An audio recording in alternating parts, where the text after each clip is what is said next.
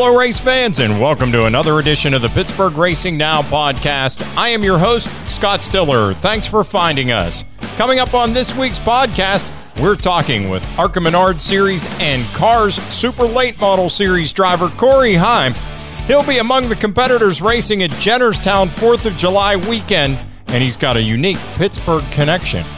We'll also check in with Jim Zufall of Pittsburgh's Pennsylvania Motor Speedway. Jim will fill us in on all of the action from PPMS on opening night. We're also talking with Rush Sprint and 410 Sprint car driver Zach Morrow, one of the winners at PPMS on opening weekend. And we're also going to talk with 410 Sprint car driver Brandon Spithaler, who is already off to a strong start in 2020. On the pole position for tonight's show is Corey Heim, who's racing in three different series this year, and he will also be racing at Jennerstown Speedway on the 4th of July. Joining us on the Pittsburgh Racing Now podcast, driver of the number 78 late model on the Cars Late Model Stock Car Tour, which are going to roar into Jennerstown Speedway over the 4th of July weekend, Corey Heim. And for the folks at home, Corey, I understand you have some connections to Western Pennsylvania. Yeah, so my dad actually um, grew up in uh, near Pittsburgh, um, and he uh, had sisters and family there. Obviously, he grew up with his mom, and um, he uh, actually I was born in Atlanta. He moved down to Atlanta for work um, when I was born, and I grew up there. But we visit them every year, and I'm a huge, uh, you know, Pittsburgh Penguins, Steelers, and Pirates fan. Um, you know, I, you know that's my that's my main teams for everything, and um, I love Pittsburgh. You know, I go there pretty much every year, as I said, to visit family for Thanksgiving. So uh, that's my main connection to to Pittsburgh. Well, when they introduce you this weekend up at Jennerstown, maybe get that terrible towel out and wave it a little bit. That'll get the home home crowd fired up. Yeah, for sure, man. I'm a, I'm a huge fan of those guys. Awesome. Well, we're glad you took time to talk with us uh, and join us on the podcast. We're always excited to have uh, someone that's on a tour and on a touring division that we can talk to about racing and anytime they're connected to Pennsylvania. It gives a hometown fan somebody to root for. Yeah, absolutely, man. Uh, I've never actually been to Pennsylvania to race before, so it'll be a uh, really interesting and just different scene for me. Um, the farthest north I think I've been is Ohio, so I guess it's not too far off from from the Pittsburgh area, but uh, you know, I'm just really excited to get up there and uh, see what it's all about. For Jennerstown's like a very beautiful facility, so I'm really excited to get going this weekend. Awesome. Well, tell us, how did you first get into racing as a fan? Um, well, my dad's uh, really always just kind of been interested in NASCAR, and uh, you know, he's been interested in other, other sports too. But I always felt like uh, me and my dad had a connection with racing, and um, we always were just really, you know, hyped up to just watch the NASCAR and just really any kind of motor, motorsports. Um, you know, and uh, that was, you know, when I was really young, four or five years old. And uh, one year we are actually in Pittsburgh for Christmas, and um, he surprised me with a, uh, a picture of a quarter midget, which is just a, a smaller go kart made pretty much made for you know young kids that are trying to get into racing. And um, he showed me that, and um, you know, as soon as we got back down to Georgia, he actually, you know, showed me the race car itself, and just kind of gave me a, uh, an idea of like kind of what we'd be doing and what, what he wanted to try for me, and uh, you know, I was a little bit skeptical of it at, at first because, um, you know, I'd never been in a race car before. I was five years old and I, you know, I was a little frightened. But and, and as soon as I got, you know, into it and started practicing, I really took to it. And, um, you know, ever since then, we've just been moving on along up the ranks. And I've always just really had a love for racing, and I don't see myself letting that down anytime soon. Well, let's talk about your progression. You started in go karts, and then what did you move up to after the go karts, and approximately at what age? Yeah, so I was in um, quarter midgets go karts until I was, um, I think, about 12 or 13 years old. So that would have been about 2015 for me. And then I moved up to uh, a car called a Bandolero car, which is um, similar to Mini Cup, if you've ever heard of that. Um, they race those at Atlanta Motor Speedway at the uh, Legends Oval, so just a smaller, smaller little track that's on Atlanta Motor Speedway. And uh, raced those for a little while, and then ultimately moved up to Legends cars, which I raced for two years when I was, uh, I think I moved into those when I was 15 and 16 years old. And finally, at the end of uh, at the end of 2017, I got in a late model for the first time a pro late model, and um, pretty much been doing those. And moved up to ARCA last year and raced 13 races for um, for the ARCA series. So, and it's been a uh, been an interesting journey, but I think we've we've you know played played our cards right so far, and hopefully my progression keeps on going. Well, that's the key. Is is you got to have a little bit of success, and you got to have a little bit of uh, got to get some eyeballs on you, and a lot of it has to do with uh, sponsorship. So, who are some of the companies that are supporting your uh, racing right now? You know, I think the biggest one would probably be uh, Toyota Racing. Um, this year, we we are with uh, Toyota Racing Development, and they've just been, you know, really helping helping me out this year. Um, their whole the whole racing development, you know, they got a gym that I can work out at, and they got a lot of people that just are really supportive and um, you know do just such a great job. It's, it's just they, all they want is success, really, and uh, they'll do anything to get you successful. So um, I've really thought that they've they've helped me a lot out this year, and uh, I think some other smaller uh, companies that have been helping me out is Hickman Performance, uh, Bundoora Brothers Distillery in Virginia.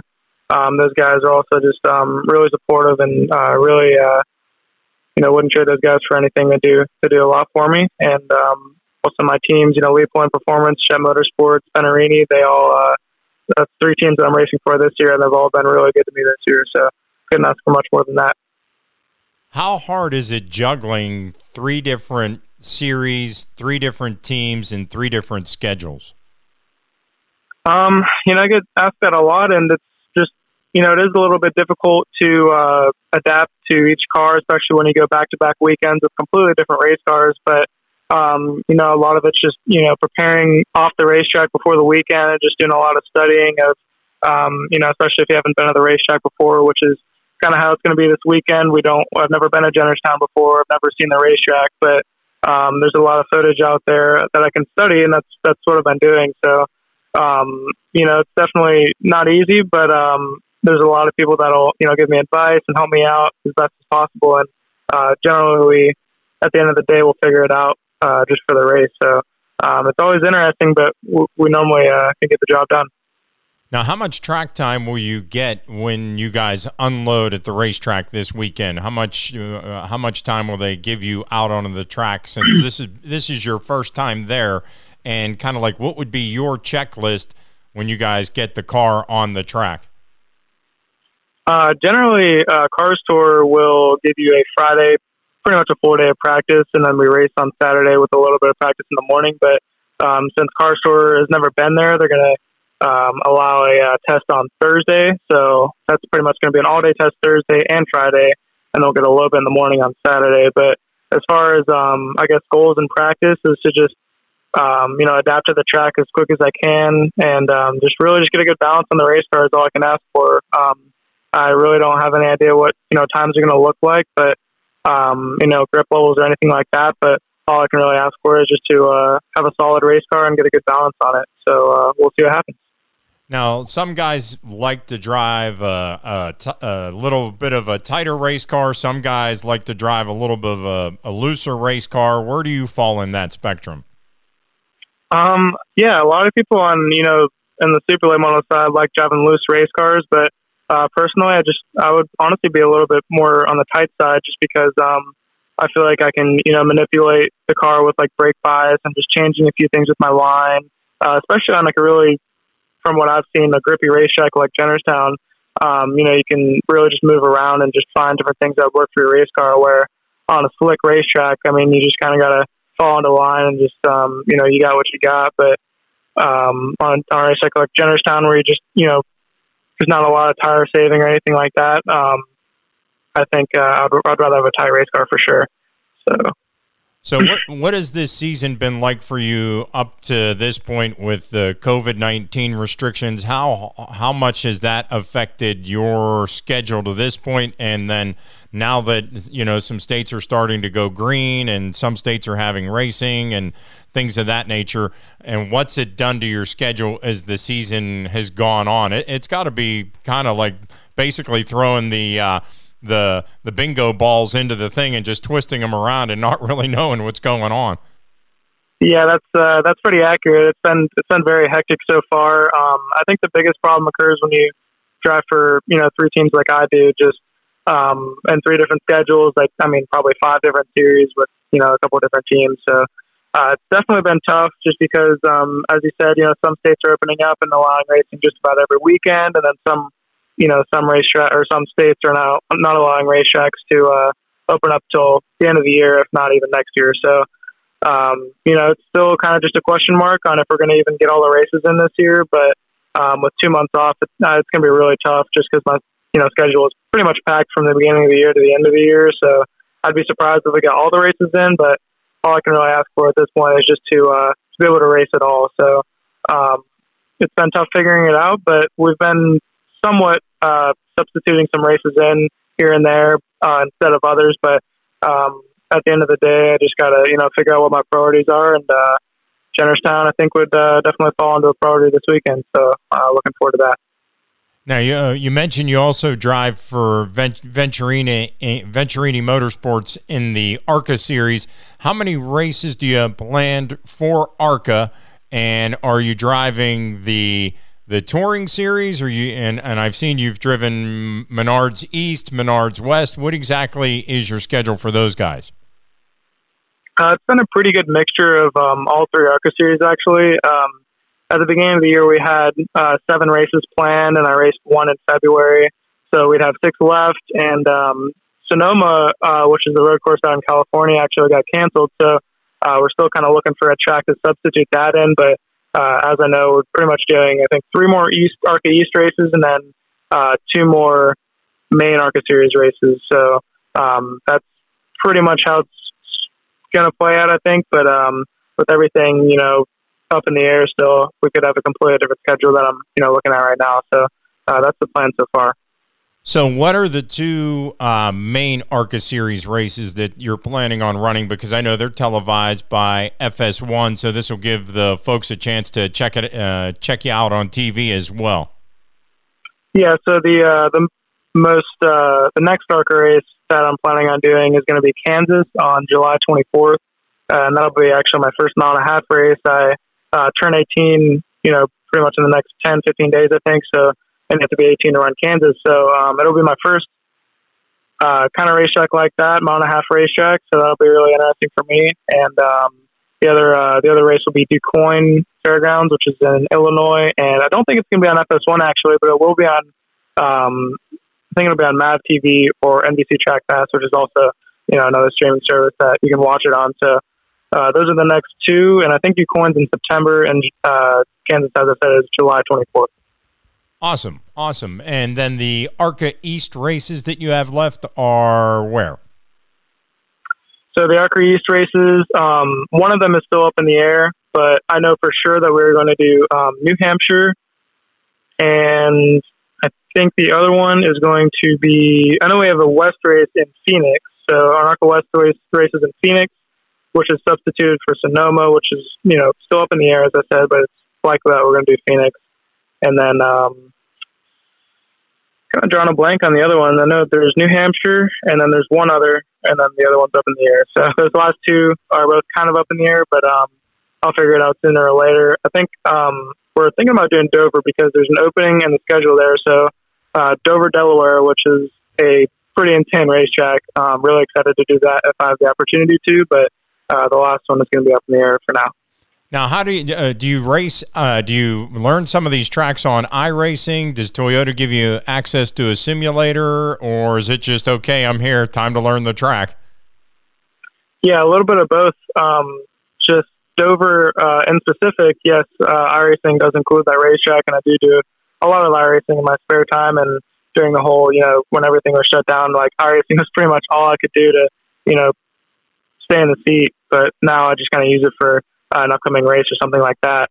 But uh, yeah, and Toyota does have a simulator that uh, that I'll use, um, you know, when I can with everything you know going on right now. The restrictions are pretty tight on that simulator, but uh, every time I can get on it, I pretty much will, especially for a track like Dover that I've never been to, and uh, that is on that simulator. So, um, but for a track like Jennerstown, you know, there's pretty much no way I can practice on it other than just you know show up and walk the track and just see what I can learn, and you know, obviously watch footage and stuff like that on YouTube. So, um, you know, some tracks are good to just go on a simulator on, and some tracks just you can't find them anywhere. So it's a good mixture of both. Well, it's an invaluable tool that it seems like more and more uh, racers are using to at least get familiar with the tracks. Uh, uh how many friends and family are going to be in the stands at Jennerstown this weekend? Are everybody making the trip up? Uh, for all I know, yeah, I think um, just about my whole, uh, pretty much everyone in my family from Pittsburgh is going to try to make the trip, uh, trip or at least uh, uh, close family. So uh, really excited to see them there. I think they've been to two or three of my previous races, and um, hopefully this time I have a little bit better luck for those guys. So I'm really looking forward to seeing them. How can the race fans follow you? And uh, do you have a Facebook page, uh, social media, a website? Yeah, so I have um, I have a website which is just CoreyHeim.Racing.com. I have a uh, Facebook page which is just Corey Heim Racing, and I also have a Twitter and Instagram which you can find by just typing in my name Corey Heim and it'll it'll pop up. So um, yeah, you definitely check us out and uh, go to our website to see what's up. And uh, we always post updates and stuff on uh, our Facebook and Twitter and Instagram. And uh, we're pretty much racing every weekend at this point, so uh, definitely check us out. Cool. And for the folks that are listening, Corey spells his name C O R E Y H E I M. So when you Google it and plug it into your social media accounts, it'll be easy to find. So, what do you expect as far as competition this weekend at Jennerstown? Uh, who are going to be some of the guys that are the guys to beat every week on the Cars Tour? Uh, definitely, I'd say, um, yeah, I think the competition is going to be actually really good this weekend. Um, you know, when you have a price tag like they're putting on it, which is twenty thousand dollars, it's I think the highest paying super late model race for the Cars Tour this year. So I think they're going to have a good, you know, strong and deep field this weekend. And uh, just on a weekly basis, I think they got, you know, people like Bubba Pollard will likely be there. Uh, Matt Craig's really good in the Cars Tour.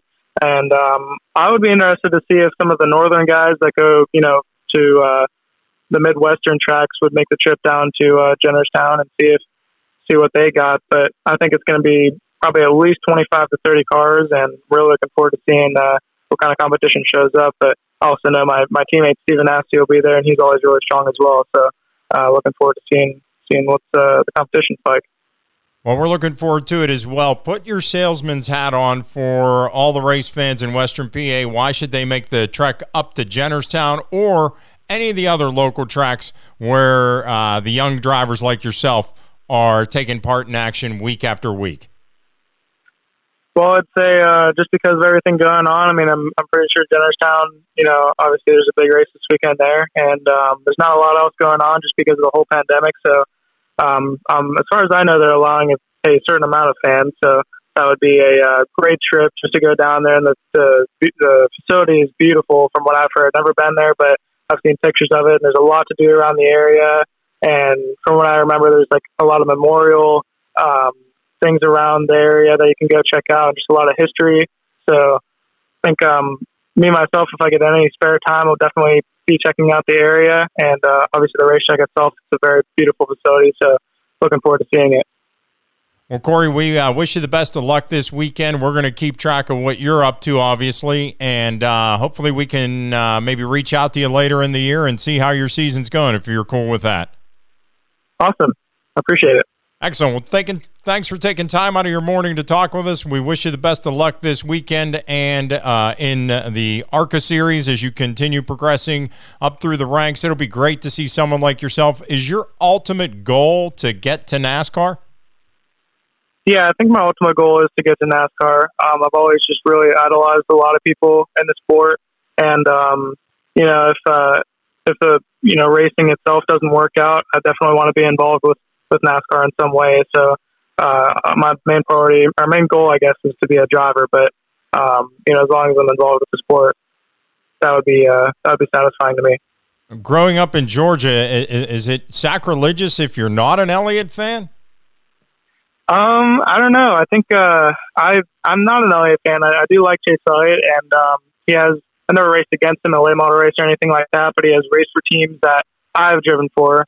Um, so definitely I have a little bit of a connection to him just from being from Georgia, and I think he grew up, you know, 30 minutes from where I grew up. So definitely a connection there. But um, yeah, I guess you could say it's a little a little weird that I'm not an Elliott fan, but uh, I don't know. I just never uh, never took to him. I guess.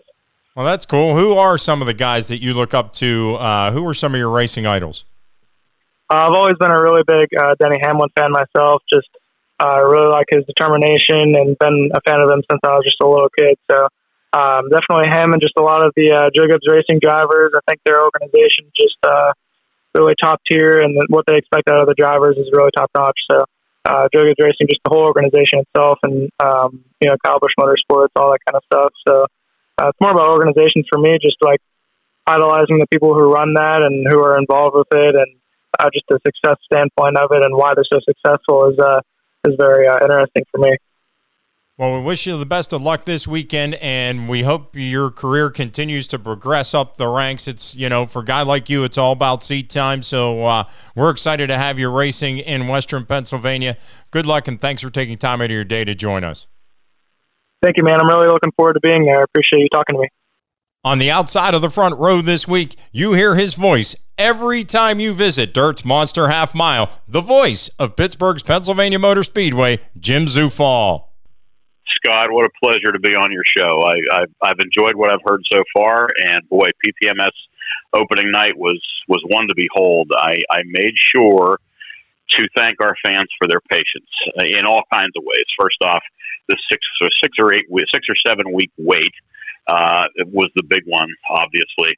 And then we made them wait a little bit longer, about an extra hour. Instead of opening at seven, uh, the, the heat we have had, the winds we have had, the track was dry. And even though you groom it and do whatever during the week, uh, they poured 60,000 gallons of water on that track on Saturday. And, and I think the track was in great shape. Um, so, but we also had the added factor of uh, we really had a long line at the ticket booth. And Scott, I, I think the issue is people were starving for this. Uh, you know, other tracks have been open, but everybody's wanting to know, you know, when's Pittsburgh going to open up? When's Lernerville going to open up? When's Sharon going to open up? I think we're the last three.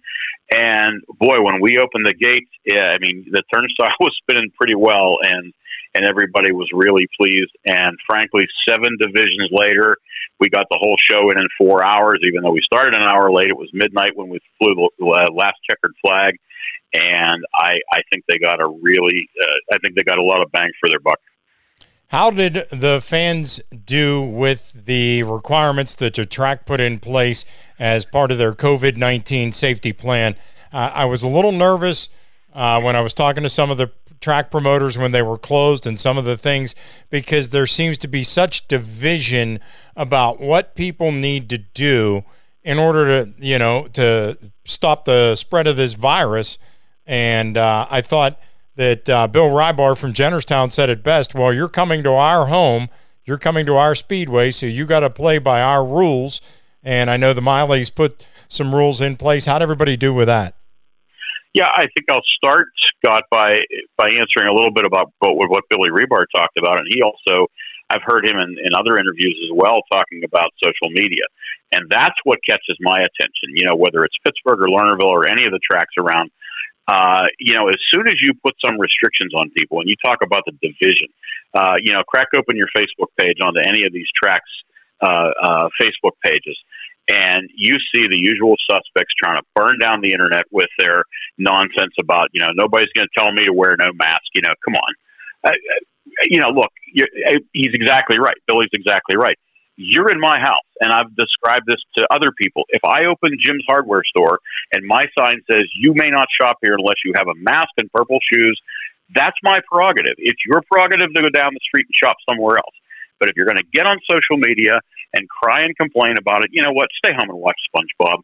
It's what are you, what are you doing this for? We have we have had this taken away from us for so long now. Uh, you know, I just I wish everybody would just settle down. That said, I saw a lot of people pretty well settled down at Pittsburgh. Now, granted, grandstand wise, if you know Pittsburgh's Pennsylvania Motor Speedway, you know anybody knows the history of it. It used to be Heidelberg Speedway or Heidelberg Raceway, and you know they used to host NASCAR races. I think at one time our bleachers were listed as ten thousand. So we, we've taken out the turn one bleachers and made that a drive-in area a few years ago, and so maybe we're still at seven thousand or whatever anyway, social distancing happens pretty organically in the stands. I can't speak to what happened at the ticket line concession stand restrooms, which is where we were, you know, asking people to please have masks and, you know, some distancing because I just don't go there. I'm upstairs all night long. So what I do know is we were pretty uh, we were pretty tight upstairs. If anybody wanted to come in, our national anthem singer, we were you know made sure that she was keeping you know her distance and staying in the other room till we needed her. Uh, I thought the Mileys had did a pretty have have done a pretty good job. Can we improve? Heck, we can all improve. Uh, you know, we're hoping the situation improves as well, but I think that uh, you know we can all sit back now and assess and say, okay, how this first week or two do, and uh, you know, we we just go from there. Well said. Well said. Let's shift gears now and talk a little bit about the uh, racing action because I know everybody's excited about it. We'll start with the uh, Rush Sprint cars. Uh, seven cars in the field. Jeremy Weaver started on the pole. What can you tell us about how that uh, race went down? Yeah, that's a fun race. It's unfortunate they only had that many. Uh, normally we have a few more than just seven. Not sure what everybody was doing. Maybe cars aren't done. Maybe guys have moved on to something else uh, yeah, Hollywood Weaver, as he know as, as he goes by, uh, he's just a kid, but boy, he's talented, and uh, he starts on the pole. But ultimately, it's uh, Zach Morrow who lives right not too far from me, a couple miles from me here in Gibsonia. Uh, Morrow takes the checkered flag. Now, Morrow also, I believe, he still sports a uh, or still races a 410 sprint a wing sprint car in the area. And if I'm understanding right, you're going to have him on the show a little later. So clear that up. But uh, boy, he really can wheel one of these uh, rush uh, wingless sprint cars. And on the big track like ours, uh, these guys really do have a blast, and they they put on a great show. Uh, the other division that always puts on a show is the Rush Sportsman Modified. Um, excuse me, they uh, when they first started coming to Pittsburgh in their in their inaugural year, it may have been my first year at the Speedway as well we were calling races, Scott, of five and six cars. And the other night, I think we had 16 or 17 of them. And that doesn't even remotely uh, include everybody that is available. A lot of those guys are Northerners. Uh, so sometimes they make the trip, sometimes they don't. But uh, Chaz Wolbert, who was the uh, division champion, uh, not not our not at our track, but the Rush champion, couple years in a row now, he comes home with a checkered flag, and those guys are always entertaining. And another division, much like the sprint cars and the late models for that matter, really affordable. These guys are having a blast. Um, you know, I'm a little biased because I, I do some work for Vicky Emigan and Mike Leone with the Rush Series, but uh, I think that in terms of cost control, in terms of uh, getting guys back excited and girls excited again about the sport of racing, without breaking the bank, uh, I, the way I put it is they have moved the needle in this sport, and I, I really believe that they're going to save a lot of people or bring a lot of people back. They already have brought a lot of people back into racing. So those two divisions uh, have been great. Our Rush late models were the same way. Um, big field of late models last week. I think we had 20 or 20, or on Saturday rather. I think we had 20 or 21, and uh, and our hobby stock division too has continued to grow. We have more people uh, jumping in, saw a lot of people jumping back in. Uh, it's it's another one. It's affordable. Our hobby stock division, I think they call them Chargers at Jennerstown. Different places call them uh, street stocks or whatever. It, they're the metric chassis, GM, uh, you know, Monte Carlo, Buick Regal, Olds Cutlass type body. They look, Scott, like the cars you and I drove in the '80s, and I think that's a lot of the appeal and uh, and these guys just continually put on our uh, show. Well, and the winner there, Steven Sheltman, he uh, just picked up where he left off last year. Another successful run for him. And yeah, uh, but but I, but I should interrupt and say not by uh, not by any other means than a, a lot of people coming to his aid. He caught fire in his heat race. Uh, he stopped down in the front stretch. He had a fire under his hood, and I got to give a call out to our safety crew, we know them as the Super Snuffers. They got the fire out. They uh, they kept the damage down, and the the uh, the Sheltman Racing Group they went they got together and hammered that car out. And Steven starts deep in the field and comes out, and as you said, picks up right where he left off with with picking up the victory. Well, and one of the things you got to love about local racing is when something like that happens, you know, they, they pull it into the pits, and and sure, the Sheltmans jump right on it, but there's guys from other crews that come over and say, "What do you need? What can we help you out with? Do you need anything?"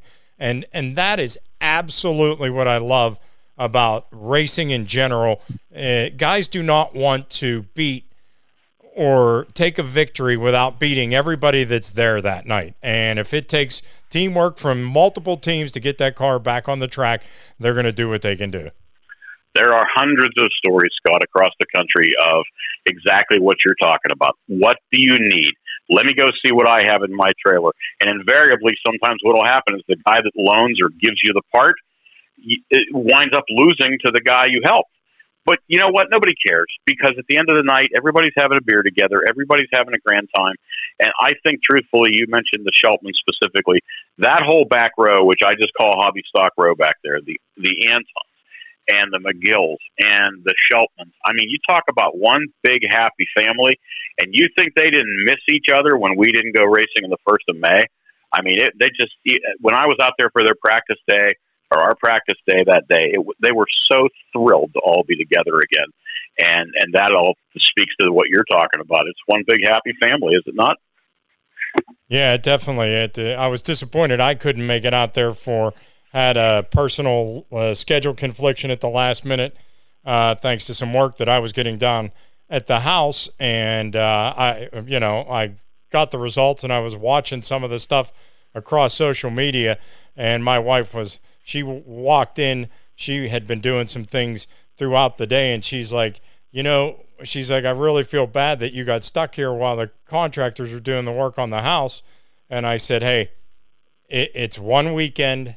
I said, from here on out till the end of the year, I said, Friday, Saturday, some Sundays, you're not going to see me. So if, you know, if I got to sacrifice a little bit, I got to sacrifice a little bit. And, uh, you know, I was disappointed I didn't get out there, but uh, it'll it, it, wasn't for a lack of effort, that's for sure. Anything else uh, pop out from Saturday night's racing? Well, yeah, our our our winner in the Rush Late Models, Christian Schneider, uh, first or second year I was out there, he actually won his first super late model race. Now that came with a little bit of an asterisk because uh, that's when our super late model counts were really dying down. I mean, he beat a field of about four or five cars. Uh, and of course, we don't have the super lates anymore. But he's gotten himself in this Ken owned number one ST, and he's always in the conversation. But ten other guys are always in the conversation in this Rush uh, late model division. Ben Police from Rice's Landing, Pennsylvania. He's our past. He's our 2019 champion. Uh, John Mollick, Justin Lamb. The list goes on and on. Like I said, ten guys could win on any Saturday night, and it just happened to be uh, Christian Schneider's excuse me, Christian Schneider's uh, uh, night that night. So really a nice night, uh, warm. Again, I, I couldn't I couldn't be more proud of our fans. Uh, they behaved themselves to, to the best of my knowledge. Again, I wasn't really down there. Uh, I need to give a call out to uh, Bill Steinbach, the third mutual friend of ours, took care of my victory lane uh, duties for me uh, because I just uh, you know, I'm going to be I'm going to be 60 next year, and 49 steps, Scott, from the track surface where I do victory lane interviews, back up to the booth, and I missed the first five laps of the next feature because I'm climbing those stairs, catching my breath. So we've got a little program in place. I'm going to have uh, four guys kind of in a rotation. Proud to say you are one of them, and uh, that are going to be helping me out and saving my knees. And uh, so that's that's one thing that's happening at the Speedway. The other thing is, and you mentioned every Saturday night from now on, not quite. This coming yeah, Saturday, we are we are dark. We have always. It's weird because we started so late. We open one night, we have to close again the following week. But that's always scheduled in. We never we never schedule against the Firecracker at Lernerville. It doesn't make any sense. It gives our fans an opportunity to go and go somewhere else on a Saturday night. And we do have one weekend all the way in September. It's actually Labor Day weekend.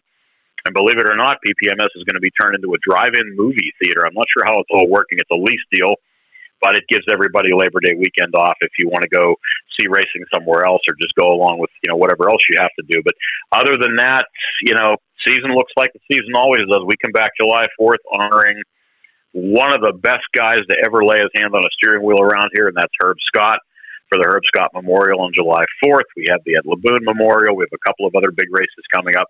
And of course, like every year, we wrap it all up with the Pittsburgher 100. This year it is October 2nd and 3rd, and it's the cars and stars of the Lucas Oil Late Model Series, and those guys never, ever disappoint. And uh, looking forward to a good season all you know, albeit abbreviated, but um, we're hoping we can go back to whatever normal feels like here before too long. Well, hopefully we can keep the numbers flat and level around this area and we don't get any spikes. We don't have to worry about the caution flag coming out. We want green flag for the rest of the racing season. Jim Zufall, Pittsburgh's Pennsylvania Motor Speedway, thanks for taking time out to recap opening night at PPMS. For folks that want to head out for the July 4th weekend in the Herb Scott Memorial, how can they find out about tickets? And really, with no baseball around and very few live sporting events taking place in this area. Now's the time for folks, even the casual sports fan, to go to PPMS, go to Lernerville, go to Jennerstown, and support some of these local business owners who are putting on a great product. Yeah, I agree. And and with NASCAR getting sideways with a lot of people these days, I think, and people not traveling, that's the big thing.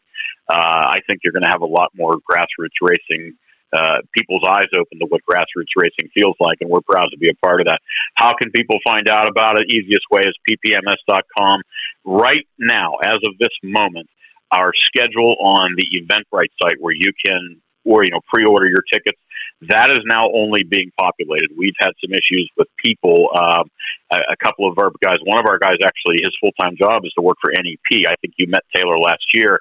He's sitting in Connecticut uh, working for NEP and CBS Sports uh, for a golf tournament. So I think I think while he's in his hotel room, he's going to be populating our schedule, and uh, then you can go click on each event.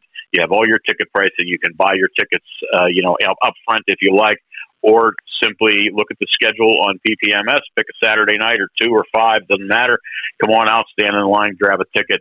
Come on in, bring the family. Uh, you know, we always have something going on that uh, that I think entertains everybody, and especially the racing on the track, which so far so good.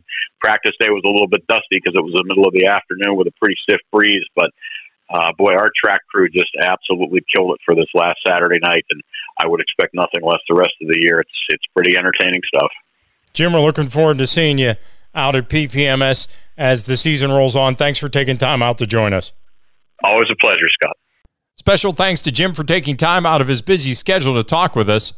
One of the winners at PPMS on opening weekend was Rush Sprint Car driver Zach Morrow, who also runs a 410 sprint car. Joining us on the Pittsburgh Racing Now podcast, driver of the number 27M, Alternative Power Sources, ConsumerLaw365.com, Generational Dental, Rush Sprint Car, Zach Morrow. Zach, thanks for joining us on the podcast. Oh, thanks for having me, Scott. Zach, for the folks listening to the podcast who may not be familiar with how you got into racing, tell me how you first fell in love with racing as a fan and then how that translated to you getting into racing as a passion. My first fan experience I remember is actually watching Kyle Petty in the 44 Hot Wheels car, I believe. I was pretty young, like playing with Hot Wheels cars, so it just was a natural fit. And um, I went with my dad, my uncle, and some of their friends to Martinsville every spring for the race. And um, kid I went to school with, that I was friends with, he raced go karts at Slippery Rock Speedway dad and I went up there for the last race of the year, and by the next year, he he had bought me a go kart to race, and that was Clayton Kennedy. He raced the super late models at Lernerville. Another kid I went to high school with, he actually raced the stock cars at Lernerville. Mike Ort, he was in my wedding. So you guys started out as fans, and then you jumped into go karts. How how many years did you run the go karts? Maybe ten.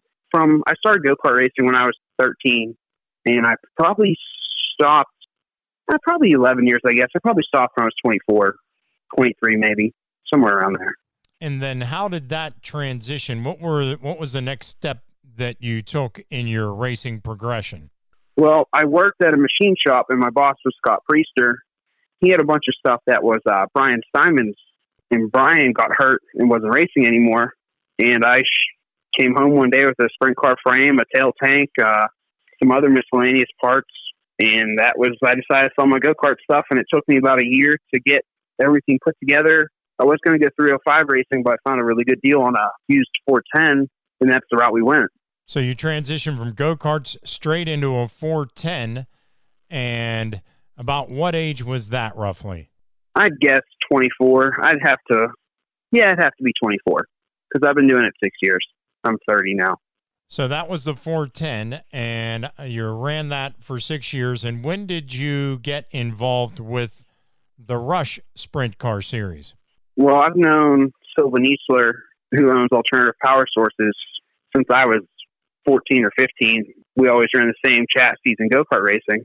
And him and I were talking uh, a couple a couple weeks after the initial announcement that Rush was going sprint car racing, and he said, "Hey, if you want to do it, I'll help you out with an engine. You provide a car, but you need to give your like make that your hundred percent effort." He's like, "That it's something that you could be really good at. Um, it's something you could really enjoy." And I was I wasn't sure at first because I I mean I wanted to run my 410 car all the time, like, but I I started to realize it just isn't feasible. I don't have the the money to do that. I don't have the help. So we started running that rush car in uh, 2018. So you picked the rush car up in 2018, and here we are, a couple of years later, and you parked it in Victory Lane at Pittsburgh's Pennsylvania Motor Speedway for their opener this past weekend. You parked it in Victory Lane a couple of times there last year, so you found some success with the Rush formula.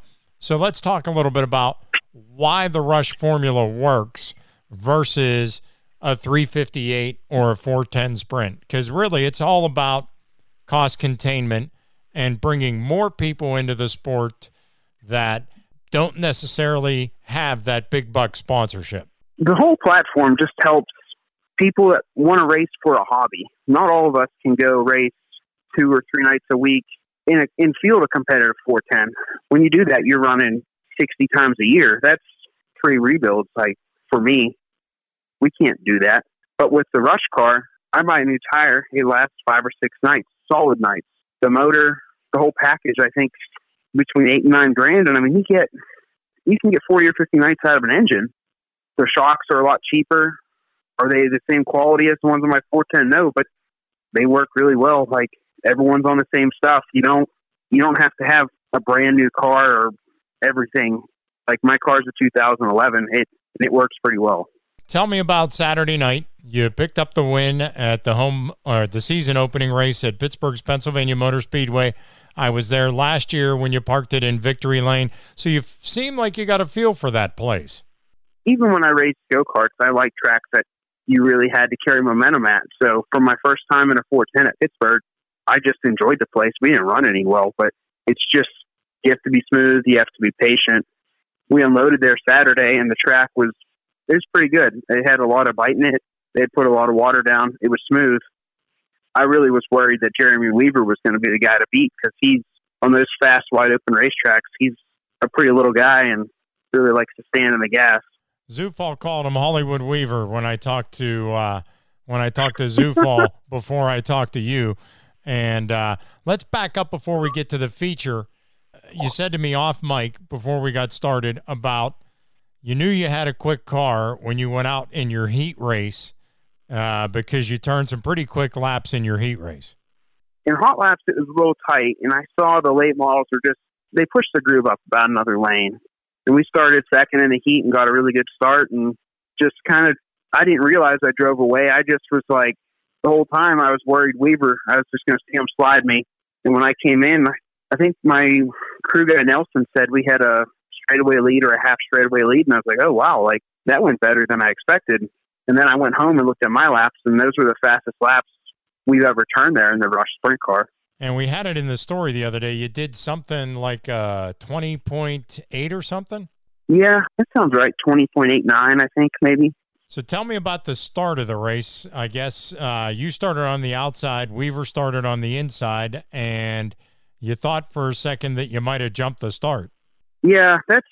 I've always felt really good at judging when to go on restarts. From go karts to the rush car, I saw his front end kind of bounce up, and I was like, "All right, it's time to go." And I hit the gas, and he didn't go with me, and I rolled out of it, and we got going together because I didn't want I didn't want to jump the start and possibly get put back a row then we talked after the feature, and he said his car stumbled. Any more racing uh, in some of these most competitive series, you got to get a, uh, the restarts are and the starts are, are where where it's at and some of the best racing. Oh yeah, I mean, even though we won by quite a bit, you never know what that does to someone's confidence or how they drive if they make it to the first corner first. Everyone says races can't be won on the first lap, but I don't know. I've seen quite a few races lately that the guy who gets the clean, especially in a wing car, whoever gets the clean air first has the best chance. You know, when you're out front, you're just concentrating on hitting your marks and your lines and running your line. You're not necessarily worried about who's behind you or where, you know, the only time you worry about traffic is when you're catching it. Whereas when you're yeah. trying to come through traffic, it's a totally different deal. Yeah. Racing, I think, is 100% about self confidence. If you think you can go somewhere and win, you got a good chance chance at running well. If you go there all nervous, you're probably going to be behind the eight ball, and you just got to keep other people from getting that confidence. If he gets to a first turn first, you never know. Maybe he drives differently. Maybe he runs a different line all on his own, and then I spend my race trying to run a line to pass him, and maybe I'm not as fast as I would have been running the top. You said to me uh, uh, after the race how much you like running that I don't want to necessarily call it the high groove, but talk about the groove that you were able to work at Pittsburgh this past weekend and why you enjoy it. Running the top around Pittsburgh is just, I mean, when you pull in after you run some really badass laps on the top, you feel like Jack Hottenchild, I guess. Because not everyone's willing to run up there.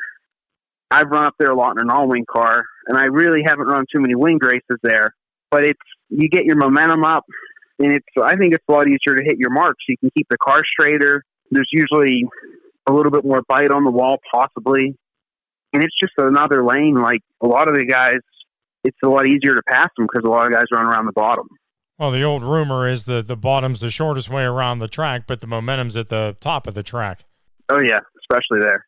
Let me ask you this because it's been so long for PPMS and Lernerville to open what what was the layoff? You know, you guys should have been in these cars in April, and here you are. You're only jumping in them in June. What was the layoff like for you? And uh, how much how much better did you feel once you had the opportunity to jump in the car? What was that feeling like? I use racing as a it's almost like a stress release. You go to work all week and you bust your butt in the garage all week, and it's just I am almost calmer. So by end of March, you're about ready to bust the walls down and get racing. Well, then, what was it, March 14th, they tell us we're staying home for two weeks. So I kind of kept working on the cars. Well, then, after that two weeks, it was what, maybe they made it a month. I kind of got kind of lazy on stuff. There was, there's probably stuff I should have been taking care of during that time that I just was like, you almost get depressed because you spend all winter saving up money to buy race car parts and then there's nowhere to go you kind of saw the writing on the wall maybe three weeks ago. Well, I guess probably now it was almost a month ago that we were going to be back soon. And I spent a couple, about a week every night in the garage pretty late getting everything finished up between both cars. And we kind of got a good handle on things now. Well, you got a good start to the season so far. Uh, grabbing the win at Pittsburgh on Saturday. What's uh, on your schedule here for the next couple of weeks? What do you plan on running? You're you going to run the rush and the 410 throughout the year? What's your game plan? Yeah, we're going to run them both. We're going to run Sharon on Saturday with the rush car for sure. The 410 car, the second night Tri City, I had a little bit of a motor issue. I can't really figure out what caused it, but we're going to go up to uh, Mercer's practice tomorrow. And if that goes well, we'll be at Tri City on Sunday and we'll probably run most Friday nights at Lernerville and run the rush car most Saturdays. We'll be at Sharon or Pittsburgh. But um, my biggest goal for this year is to win that rush championship. We were close last year. Unfortunately, Chad Rollman's not running this year, which is a bummer because I feel like we're finally good enough to where we could beat him. And that's kind of that was a goal. But um, Weaver's going to be fast. Brian Woodhall, Indy File, a lot of those guys can win on any night. Well, it should be an exciting year, no doubt, in the Rush Sprint Series, and the 410s are always competitive. Uh, whether you're at Lernerville, we'll see them at PPMS, and uh, they're going to run at Sharon, Tri City. And obviously, I think one of the most important things is we have great racing. within an, an hour, an hour and 45 minutes of Pittsburgh, whether you're going to Lernerville, PPMS, Sharon, Mercer, Tri City, Port Royal, Sealands Selinsgrove. We've got some great racetracks and probably something that the fans, without baseball and without some of the summer activities, traditional sports fans, this gives them a golden opportunity to go check out racing. People don't realize like local racing, I think, is it's pretty ideal to go to as a social event. Like you go to a NASCAR race, you might not have a break to where you can sit there and talk to your buddy and be like, and just talk about how well someone did or the line they ran. I mean, I still go to races with friends of mine and we'll sit up there in the stands and before a heat race, we'll each pick a car out and I mean, we're not betting money or anything, but like just to see who made the right pick. It's pretty affordable to go. It's a good time. You usually get out of the races at a decent hour, and especially where we live, you have so many options. Whether you're a late model fan, a sprint car fan, non-wing fan, modified, it doesn't matter. Well said. Well said. Zach Morrow, Zach Morrow Racing. I know you got a lot of help on your cars. Let the folks at home know who support you. And of course, if there's a company out there that is looking to partner up with you, how can they do it? You can contact me at um, Zach Morrow Racing on Facebook or Twitter. Um, I'd like to thank Alternative Power Sources, Consumer Law 365, Generational Dental, Woods Rod Custom, Precise Racing, Hooker Harness, Franklin's Racing Supply, Ingram Engines. Everyone's a big supporter and helps me tremendously. And you got two other big support systems there in Mrs. Morrow and your right hand man, Nelson. Oh, yeah, definitely my wife. I forgot to uh, thank her in Victory Lane this week. So I kind of felt bad about that, but I felt really bad. Nelson's a great help, and out of my five rush wins, he's been there for three of them. The other two were on Wednesday nights and he had to work. But I keep forgetting to thank him in Victory Lane, so I wanted to thank him. And at the Rush Banquet last year, I actually got him a nice round of applause by thanking him. He just needs a good help. Well, you can't do it without the support system, that's for sure. Hey, man, we appreciate you taking time out of out of your schedule to talk with us on the Pittsburgh Racing Now podcast, and we love watching guys like you and all the local guys uh, sling the dirt around. And uh, we look forward to seeing you at a couple of other shows this year. Hey, thanks a lot, Scott. Great talking with Zach. Even better, seeing his family celebrate with him in Victory Lane. Another sprint car driver who is off to a great start in 2020 is Brandon Spithaler, and we caught up with him. Joining us on the Pittsburgh Racing Now podcast, 410 sprint car driver Brandon Spithaler. Brandon, thanks for taking time out of your schedule to talk with us. Well, Scott, I appreciate you having me on. Hey, let's talk a little bit for the race fans who may not know you. Let's talk a little bit about your history. When did you first start to get into racing as a fan before, say, you were into it as a driver? Oh, it started. My my parents took me to the races. I was probably two or three. Started watching as a spectator and kind of started from my dad's passion. Uh, he went to Lernerville and other, you know, local racetracks across Pennsylvania in high school and what have you, and and decided decided to start taking me at a young age, and from then on, I was hooked. So it started on the local level. It didn't start by watching like NASCAR in TV or uh, playing with Matchbox and Hot Wheels or anything like that. Um, I mean, all that was also in, included, uh, but I mean the the the love for sprint car racing started by going to um, Lernerville, Williams Grove, Mercer, Sharon, Tri City, you name it. Some racetracks that aren't even around anymore. Well, you named a bunch of heavy hitters that are still around, so that's cool. And about how old were you when you first got the itch to maybe want to try it as a driver? When I was when I was a little kid, uh, you know, growing up, going to the races, I I always wanted to.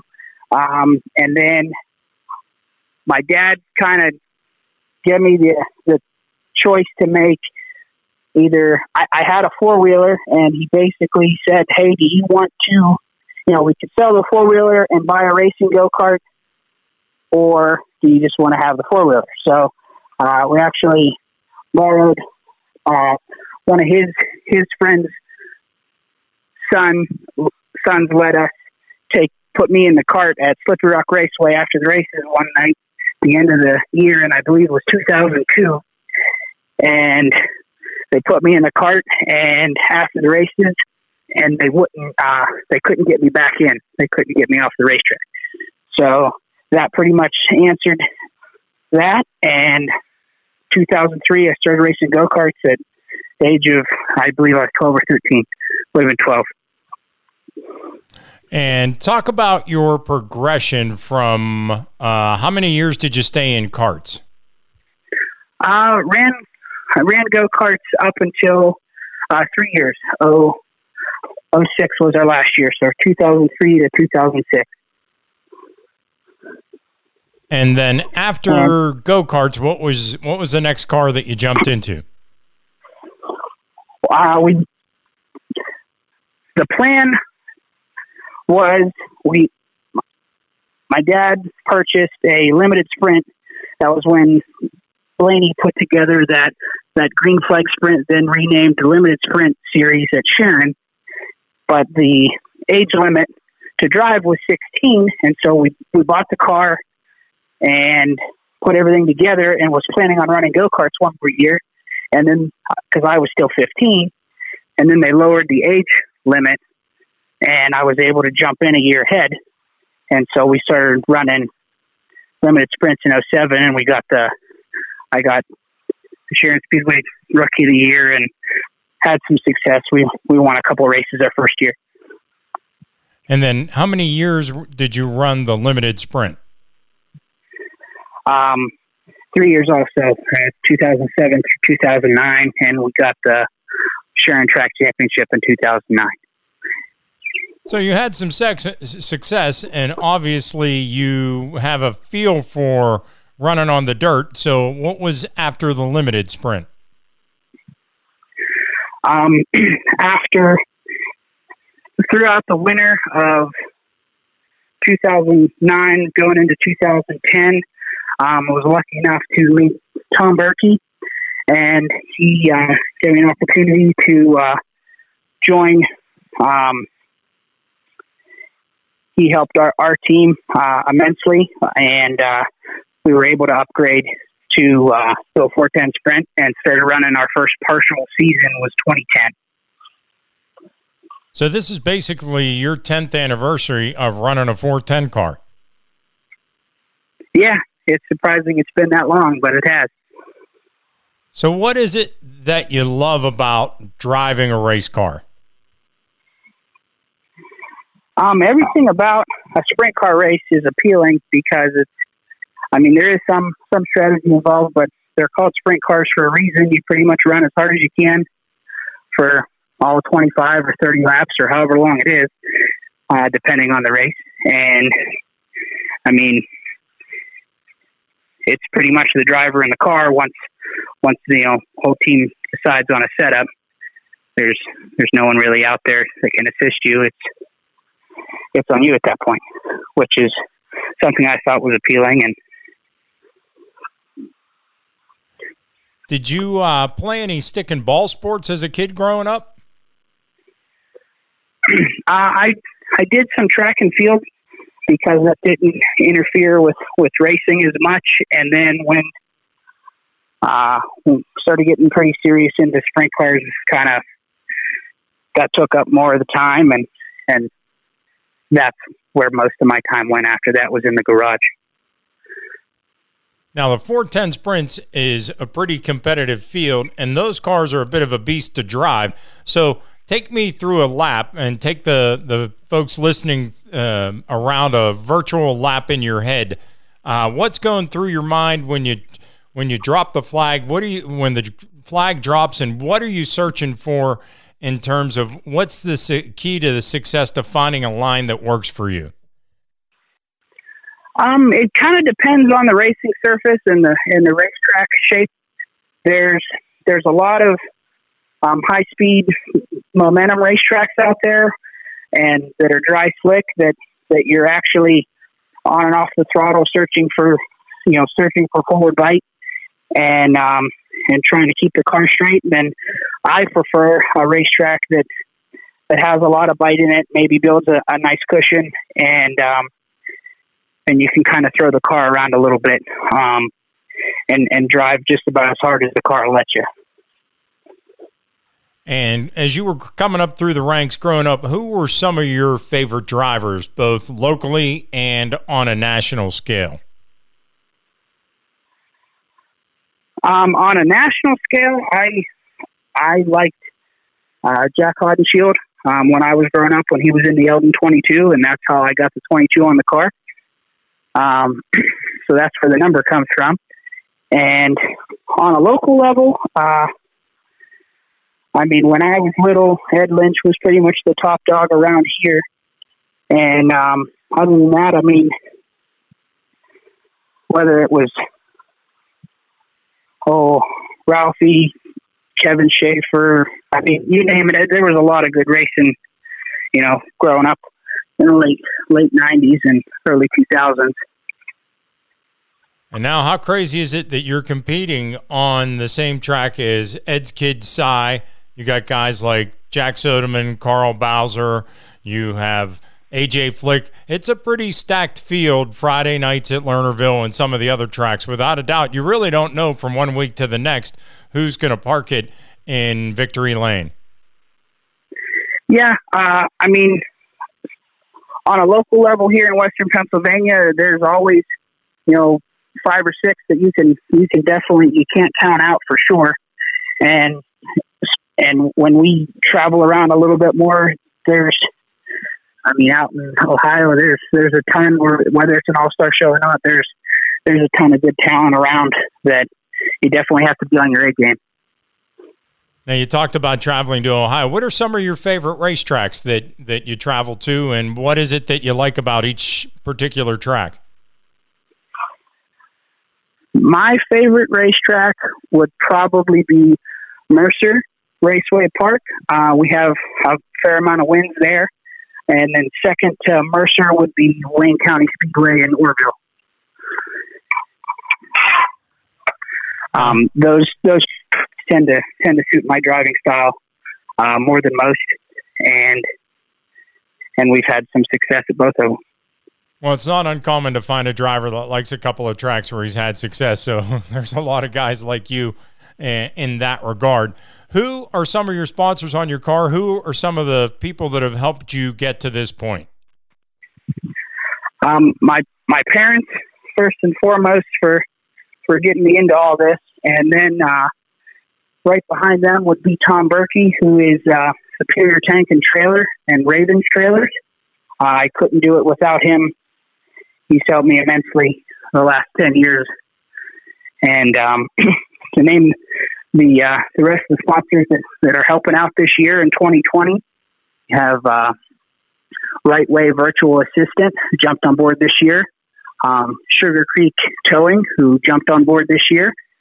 Uh, Tony Burke Trucking, who uh, helps out a lot, and uh, Miller Maintenance HVAC up in Slippery Rock has, has been with us for quite some time. Uh, Roxy's Diner, uh, just up the street in Butler uh, alternative power sources, and um, also high performance lubricants. And um, this coming Saturday, we'll actually have the car on display at Advanced Auto Parts and Harmony for uh, uh, to show some appreciation for everything they do for us. Awesome, and and there's a lot of give and take with sponsors that that uh, goes on in racing, and it's nice to see that that you're paying it back by parking the car out front. And who knows, you might be able to uh, have a couple of kids come up that were like you when you were a young kid, and uh, you leave them with that impression. And mom and dad can bring the youngsters to the track. I mean, it's some of the most affordable fun that a family can have in this day and age, especially now with COVID when there ain't a whole lot that people can do. Yeah, I mean it's it's great family fun. Um, I mean, all the drivers after the races are, I mean, all of them will, will 90% of them have autograph cards and all of them will give you a little bit of their time to, you know, stop and chat and, it's just a real nice atmosphere. Well, one of the things I love about the racing community is you talk about that atmosphere. You guys are competitors on the track, but if somebody has a problem, and one of the most unique things about the racing, the sport of racing that I love is that if somebody has a problem and they go into the pits, there's guys from other teams and other drivers coming over and saying, "Hey, and what do you need?" Because uh, they want to beat if if they park it in victory lane, everybody wants to beat everybody that's there that night. And nobody wants to see somebody not be able to participate in the event because of a mechanical issue. And that's that's so unique and so different from any other sport. It really is. I mean, whether it's whether it's a, a long, you know, a long season battle for, for points at a at a local track, or even you know one big show, if something happens, there's always people coming from or, or to borrow a part or borrow tools or whatever you need. I mean, you definitely want to beat the guys on the racetrack. You don't want to know that you beat them because they were stuck in the pit. Now let's talk a little bit about your 2020 season. Uh, so far, so good. Uh, you finished third at Lernerville last week, and uh, the previous Sunday you parked it in Victory Lane at Tri City. So tell me a little bit about uh, your uh, season so far. Um, yeah, so far we've, been uh, been pretty good. We it was great to get that win up at Tri City. Good to see that that racetrack opened, and they seem to be doing a great job at um, preparing the racetrack and and you know putting in a good effort to to bring the place back and hope they get lots of fans and lots of cars to support them, and we'll have a Sunday night racetrack.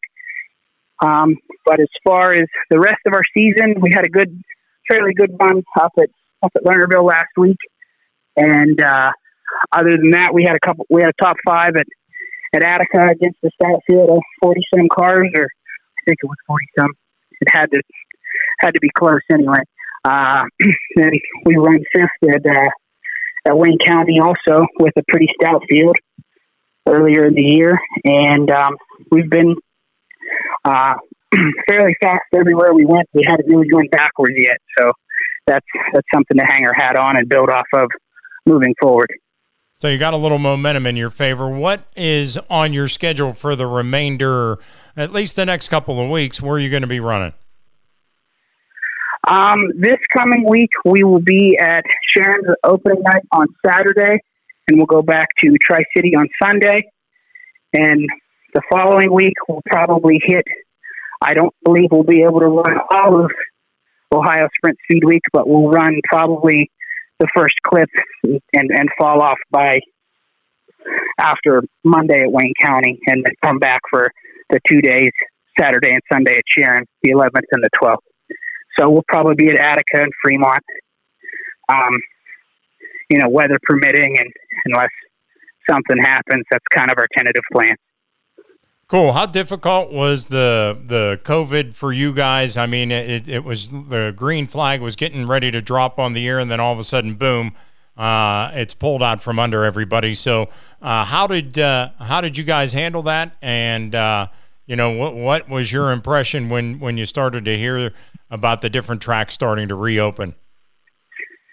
It definitely threw you know threw a wrench in our plans, so to speak. But as it did with everybody, the race cars were done and we had pretty much nowhere to go, and uh, and we got to wait around, and I probably got more projects done around the house and the garage that I never thought I was going to get to.